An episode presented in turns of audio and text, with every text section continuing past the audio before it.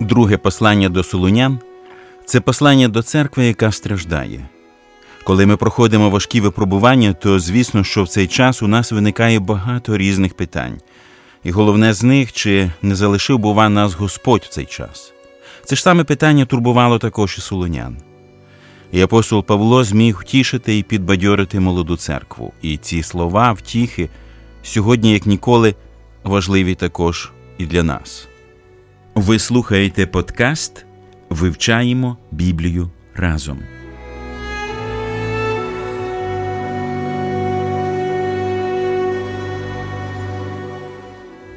Раді вітати всіх, хто разом із нами відкриває Боже Слово, щоб досліджувати істини, які знаходяться на його сторінках.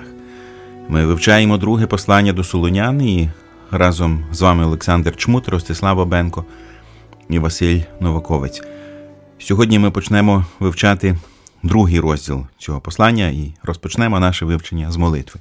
Боже великий, Боже люблячий, дякуємо Тобі за можливість роздумувати над Словом Твоїм святим. Дякуємо за це невеличке, але важливе послання, яке ми розглядаємо, роздумуємо, приймаємо рішення, аналізуємо себе, оточуючий стан людей, Господь, і коли цей розділ другий, другого Солонян, будемо роздумувати, він непростий, багато різних толків, але головне, щоб побачити тебе, Твою істину, надихнутися цим, всьому благослови нас Господь, Отець, Син і Дух Святий. Амінь.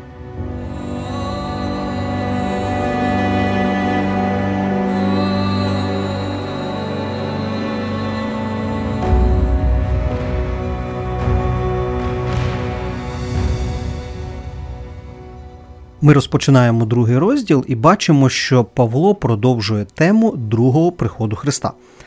До чого нам готуватися? Що розкриє апостол в цих віршах? Цей розділ один з популярних часто.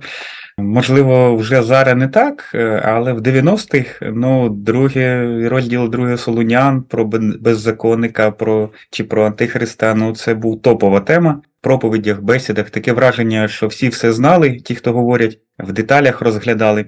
І тому дійсно тема продовжується. Це друге пришестя. Але якщо все-таки е, продивитися весь розділ е, частинами, то тут більше е, Павло побуджує і дає настанови. Першому частині цього розділу він попереджає проти сучасною мовою проти фейків, тобто неправдивої інформації, начебто за його ім'ям, начебто апостол Павло це розповсюджує. Це це неправда, і він попереджається. Потім він говорить про таку потужну ознаку. Ми знаємо про багато ознак. Сам Господь Ісус. Ми в кожному з Євангелій фактично е, бачимо ці е, пояснення, що буде передувати, які ознаки попередні приходу славного другого Ісуса Христа. І тут чітко говориться про так званого беззаконника хто він, е, що він буде е, робити, і що буде з ним і з тими, хто за ним послідує. Нарешті, е, в контрасті з цим, Павло запевняє солунян і сам впевнений, що вони якраз то не підпадуть під цю оману, не підпадуть під фальшиві свідчення, залишаться тверді в Господі і тому знову звучить останні вірші, знову звучить його заступницька молитва. Ми бачимо як в першому, так і в другому розділі, і це нам теж дуже е, гарно показує, ну як поєднується в апостолі е, прекрасний приклад, як і пастиря, як богослова, як молитовника і як місіонера. Це ну просто неймовірно, коли розглядаєш, е, от саме так розглядаєш ці тексти. Як я вже казав, ось там деталізують суто про антихриста. Тут набагато багатше е, текст, е, ніж здається з першого, так би мовити, раніше популярного погляду. Ми з вами прочитаємо перших два вірші другого розділу. Благаємо ж, браття, ми вас, щодо приходу Господа нашого Ісуса Христа і нашого згромадження до Нього, щоб ви не хвилювалися зараз умом, та не жахались ані через духа, ані через слово, ані через листа, що він ніби від нас, ніби вже настав день Господній. Коли до нас приходить спам про якийсь там, начебто, нігерійського принца, який залишив мільйон доларів, ми розуміємо, що це шахраї. Щось подібне було і тоді, в церквах, хтось копіював Павла і його послання. На жаль, як ми бачимо, фейки це не щось нове, це достатньо древнє. Євангелії найбільший фейк ми читаємо в кінці Євангелія від Матвія, тобто первосвященники вони розповсюджили фейк, що, начебто, учні прийшли і викрали тіло. І так і написано, що пронеслось це слово аж до сьогодні. І це до сьогодні було на час написання Євангелія від Матвія. І, на жаль, 2000 років майже пройшло, і є люди. На превеликий жаль, етнічні євреї, які так і і вірять і сприймають. Ну а вже ж є також такі е, лукаві ліберальні е, богослови, хоча їх тяжко назвати богословами, це такі релігійні філософи більше, які не мають істинного пізнання е, Господа, бо якщо б мали, то таке не розповсюджували. Цікаво, що е, така практика, недобра практика, це взагалі-то. Е, ще раніше до до часу Нового Завіту було. Відомо, що цей період, так званий період мовчання після пророка Малахії, і до е, гласу те, який у пустелі, тобто Івана Хрестителя, було багато різних листів. Розповсюджені, дуже популярні в юдействі, е, особливо такі містичні, закриті групи юдейські. Е, вони любили це розповсюджувати. Ймовірно, з них повставали автори. І що вони робили? Вони робили подібне, як і тут застерігає апостол Павло. Вони свої листи підписували великими іменами, тобто пророком Єремію, пророком Ісаю і так далі. Для чого вони це робили? Е, тому що е, це люди, які не освічені, не вкорінені в істині, вони легкі і падкі до того, щоб сприймати це за істину, і вони маніпулювали. Добре, якщо там хоч ну відвертої єресі нема, а просто в таких містичних образах сказано будьте праведні, незважаючи ні на що ведеться битва між добром і злом. Воно, знаєте, таке, як християнське сьогодні кажемо фентезі, а тоді було таке юдейське фентезі. Це було небезпечно. І в даному випадку переживання апостола небезпечно, що очевидно було спотворено вчення про другий прихід Христа. Я хотів ще окремо зауважити, що ці фейкові послання, які розповсюджувалися ніби від апостолів, стосувалися лише однієї тематики, а саме питання есхатології, тобто другого пришестя Христа. Ця тематика не перестала бути актуальною також і сьогодні. І таким самим актуальним є застереження Павла не хвилюватися умом та не жахатися. Тема другого приходу Христа це не та тема, через яку ми маємо впадати у відчай, але тільки за умови, якщо ми готові до зустрічі з ним. А готовими нам потрібно бути завжди, тому що ми не знаємо, яким саме чином ми перейдемо у вічність. Тому нам потрібно більше уваги звертати на рівень нашої готовності, а не на те, як саме і коли прийде Христос. Нам потрібно бути завжди готовими. Але коли ми згадуємо ось ці фейкові послання, то що саме це було? Ким написане і де вони знаходяться зараз, яка їхня доля? Може, вони десь приховані, наприклад, Ватиканом? Ну так, скільки там 10 чи 15 років тому, так званий там Код да Вінчі, чи як там так книга називалась. Тобто люди, які не, не вибачте, іноді не успішні в своїй кар'єрі, вони посягають на святе і прийняте в християнстві. Є багатий прошар, багатий прошарок в суспільстві, який готовий це підтримувати і розповсюджувати. Я, як зараз пам'ятаю, в книжковому магазині я запитав, на що ви це розповсюджуєте? Ось вам новий завіт, який безкоштовно я вам даю, і тут істина, на що ви цю брехню е, ще й за таку ціну розповсюджуєте? Ясно, що вони не очікували такого відгуку, він абсолютно не популярний, бо вони просто робили гроші на на тому, на чому робили. Тобто, це більше маніпуляції бізнес, які використовують, на жаль, ну безкарно використовують. Я не думаю, що якщо б в ісламському середовищі щось подібне було на Мухаммеда, е, такі журналісти довго прожили, вибачте, за за прямий текст. Це. Але християнство здебільшого воно терпеливе, воно навіть так серйозно не сприймає всі ці вибрики, бо якраз це й доводить, як в другому розділі тут люди, які не вірять правді, вони е, повірять неправді. Все. В даному випадку ми бачимо, що апостол попереджає. Ми не знаємо, чи він можливо, можливо, він в руках тримав, так би мовити, в лапках свій лист, який не писав от радясь і не думав так писати. Але тут ми бачимо такий перелік цікавий: чи від духа, чи від слова, чи від листа. Тобто, е, тобто цей період по-різному розповсюджувалася фейкова неправдива інформація, начебто підписано апостолом. І дух тут більше такий, як пророц, пророче служіння. Ми знаємо, що перше десятиліття християнської церкви, поки ще було становлення, зокрема, канону Нового Завіту. Ми просто це споглядаємо історично, аналізуємо, не те, що ми там якось е, сліпо це сприймаємо, як як догму, то е, і інші послання, зокрема, перший коринтян, воно показує дійсно було ще актуальне служіння пророків, подібно як старозавітних пророків. І ймовірно, і очевидно, так само як в період старого завіту, не всі пророки були істини, і не всі пророки говорили істину.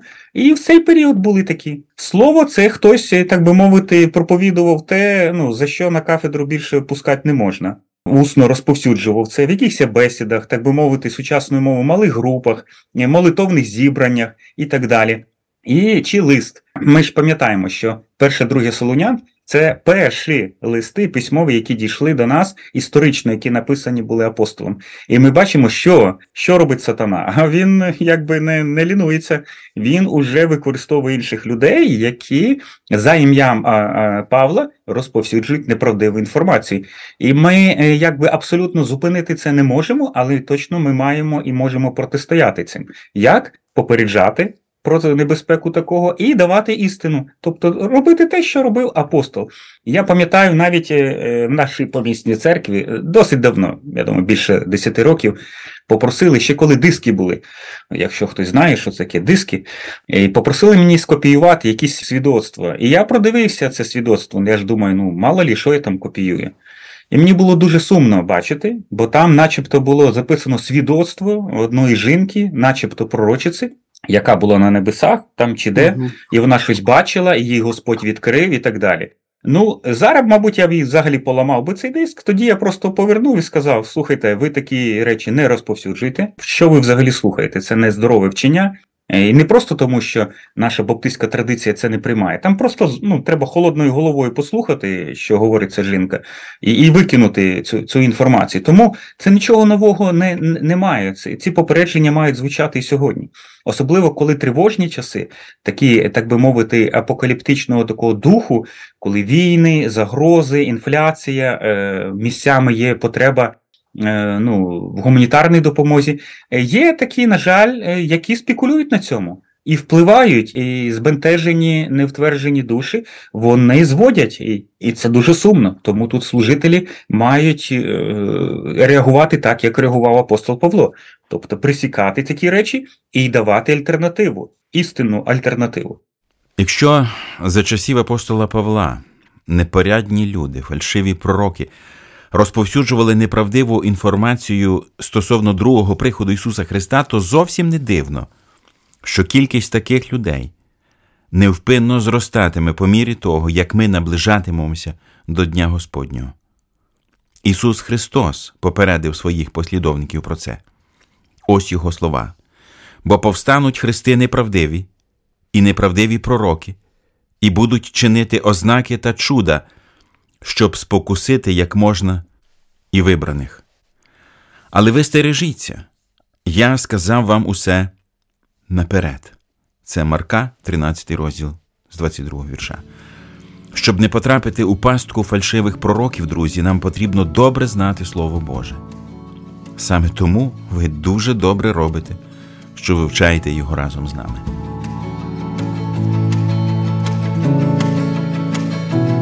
Прокидатись зранку це відчувати Бога, читати Його Слово, це знати Його. Ми продовжимо читання другого розділу далі з 3 по 10 вірші. Хай ніхто жодним способом вас не зведе, бо той день не настане, аж перше прийде відступлення і виявиться беззаконник, призначений на погибель, що противиться та несеться над усе зване Богом чи святощами так що в Божому храмі він сяде, як Бог, і за Бога себе видаватиме. Чи ви не пам'ятаєте, як ще в вас живши, я це вам говорив був?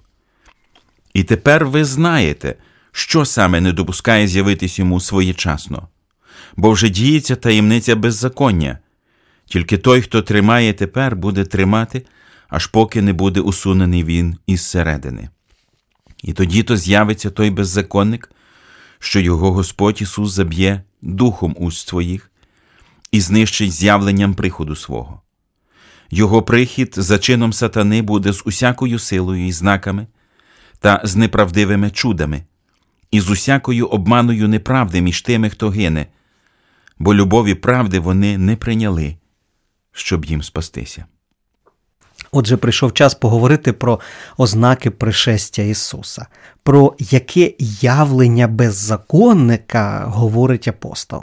Серцевина цього розділу це дійсно попередження про знаки приходу Ісуса, і таке глибинне тут, що він підкреслює, це прихід беззаконника. Звідки він цю мав інформацію? Очевидно, є декілька, так би мовити, джерел.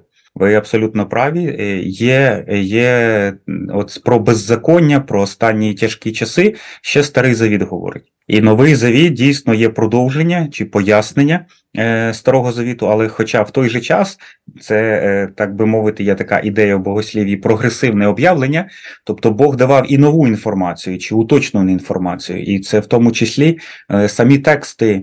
Ми їх вже сприймаємо не просто як коментар, як звичайний коментар, а як е, писання на рівні з писаннями старозавітніми.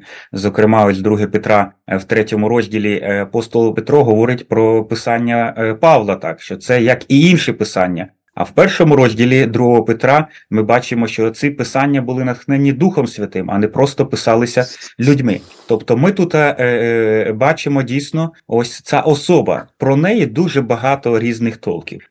Дехто таке враження, що в лице вже бачив його. Може навіть е, геолокацію вказати. Ну настільки ось е, заходяться в тлумаченнях.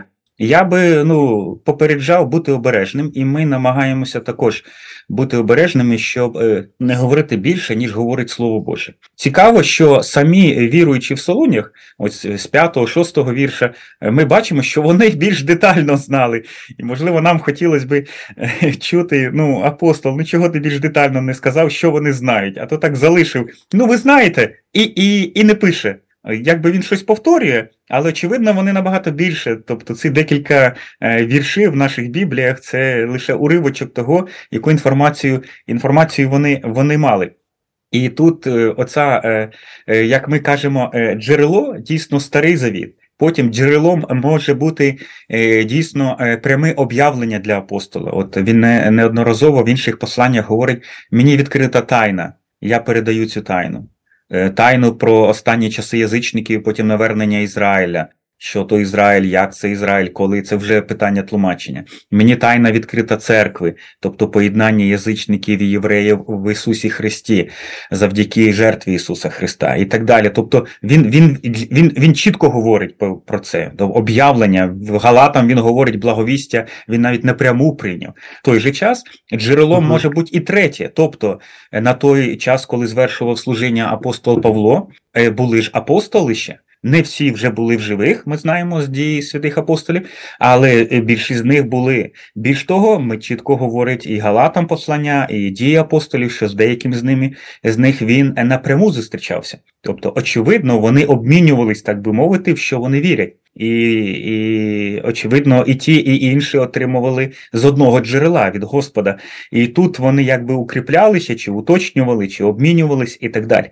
Тобто ми бачимо, що тут різні джерела, як як і старий завіт, як і існуюча традиція ще не записана, так як ми ось розуміємо текст Нового Завіту, бо Євангелії історично трошки пізніше будуть записані, ніж послання до е, Солунян. Е, але вже усна традиція була. І також пряме об'явлення, е, які отримав апостол, тобто декілька джерел. Цих три точно ми можемо е, вказати. І в цьому ми бачимо гармонію. Бо якщо це від того самого духа, то проблем ну не буде. Е, буде взаєморозуміння, взаємопідтримка, на відміну від оцих фейкових повідомлень, які е, паралельно розповсюджувались. А як себе зберегти від спокуси прочитати чергове топове откровення про останні дні, якогось там святого апостола невимовного, чи як його зовуть? Та як реагувати, якщо знайдеться ще якесь невідоме до цього часу Євангелія? Ну, взагалі, таке можливо чи ні? Ну, е, направду, це питання, яке, е, так би мовити, вже закрито в історії церкви, хоча його деякі нам намагаються відкривати. Дійсно, намагаються відкривати через так звані знахідки. Там ось теж з десяток, може, років більше назад було, начебто знайшли там Євангелія від Варнави. Там ще ще щось і так далі, е, і знаходять. Дійсно, аналізуючи, ми просто повторюємо те, що оці церкви давно вже пройшли і узгодили. І тут треба бути обережним. Бо є ще один нюанс, який не завжди помічають. Ми, як євангельські е, віруючі, ми вважаємо, що церква вона визнала, а не призначила, надала авторитет е, текстам Нового Завіту. І це дуже важливо. Це дуже принципово. Чому це важливо? Тому що в історичних так званих церквах там найвищим авторитетом служить церква. Ось чому і і буде, поки Христос, мабуть, не прийде. Е, оце перетяжка. Хто ж є істинна церква, православна чи католицька? Е, і якщо з католиками вони більше згуртовані в такому широкому сенсі, то в православі, а яке саме православ'я? Е, то там взагалі ще більше питань. І там більше політичних питань, тому ми туди взагалі не заходимо. Ми взагалі розглядаємо це питання по-іншому. Не церква вирішила, які тексти будуть канонічні, які ні. Не таким церква визнала. А на що ж вона дивилась? А це загально прийняті є прекрасні книги про так так званий канон Нового Завіту, е, де ми можемо, ну, класик, який визнаний всіми е, представниками всіх конфесій, Брюс Мецгер, уже вічності, цей дослідник, християнин, прекрасні книги, доступні. І він розглядає і показує. І, Очевидно, що один із критеріїв був авторство. Тобто, той, хто написав, чи дійсно він е, був апостол, чи прибів, чи близько до е, апостола. Потім дійсно е, богословські. Це є продовження, це є узгодження, чи є розкриття того, що вже закладено в Старому Завіті. Бо якщо це щось абсолютно нове, ну вибачте, навіть не всі книги, які е, ходили в свій час і так звані старозавітні були прийняті в канон е, Старого Завіту, навіть юдеями, то тим паче і ми по подібним принципам. Тобто це окрема тема, яку можна ознайомитись і можна розглядати е, більш більш детально. Я би е, все-таки більше от акцентував на те, що сказав, і повторюсь. Не церква призначає авторитет, церква визнає і таким чином вони під авторитетом Біблії, під авторитетом Слова Божого, а не вони надають. Бо тут це нереально. Бо яка церква? Нема давно єдиної церкви організаційно. Духовно є і буде, і вона зустріне Господа. На питання: а якщо знайдуть ще одну канонічну книгу, вибачте, дозвольте прямо сказати, не знайдуть. Всі ці пошуки вже за що треба, знайшли, бо те, що е, було написано, це достатньо. І ми маємо канон 66 книг, і давно навіть е, православні католики, якщо видають Біблію, то вони чітко знають, де є канонічна Біблія і вона так і підписується. А де є з неканонічними книгами, -huh. тобто більше 60, 66 книг. Тобто це питання давно вирішено. Ті, хто думають, що вони щось відкрили, ну вибачте, ви спочатку історію почитайте, ці тексти, е, причому незалежно від конфесійної приналежності, і все, і ви, ви зрозумієте, на що велик складати, якщо він давно їздить. Тут ось на це, що сказав, я більш треба робити акцент, а не ну так як комусь хочеться щось відкрити, чи знайти, чи кудись там знов в кумранські е, печери кудись залізти, і начебто знайти там. І потім за хороші гроші вже ж і ще продати було б добре. Біблія найкраща інструкція і застосування життєвих навиків. Друзі, я хотів нагадати, що сьогодні ми розпочали вивчення другого розділу другого послання до Солунян. Цей розділ починається з благання апостола Павла до Солунян, щоб вони не хвилювалися і не жахалися з приводу питання другого приходу Христа. В інших перекладах його застереження звучать так: Не дайте легко вивести себе з рівноваги, ані щоб вас тривожили харизмом, словом чи листом, який нібито від нас що день Господній уже настає. Ще один переклад. Щоб ви не спішили дати себе звести розумом та не жахалися ані духом, ані словом, ані посланням, яке ніби від нас, що наче настав Господній день. Фальшиві послання виводять віруючих з рівноваги. Так було колись, так відбувається і сьогодні. Купа різноманітних пророцтв стосовно кінця світу збивають нас з правдивої дороги, тривожать і непокоять. Друзі мої, пам'ятайте одну важливу істину: написаного в Божому Слові цілком достатньо для того, щоб утримати нас в вірі, підбадьорити, застерегти, навчити. Біблії достатньо. Тут про все написано. В другому посланні до Тимофія ми читаємо усе писання Богом натхненне і корисне до навчання, до докору, до направи, до виховання в праведності, щоб Божа людина була досконала до всякого доброго діла, готова. Результатом дослідження і виконання заповідей, записаних в Слові Божому, є те, що ми станемо досконалими. Дух Святий діє через ці істини, які ми засвоюємо під час вивчення Святого Письма і змінює нас зсередини. І тому дуже добре, що ви досліджуєте Слово Боже разом з нами. Це корисно для вас. Але сьогодні час нашого вивчення Біблії добігає кінця. Божих вам благословень і до нових зустрічей!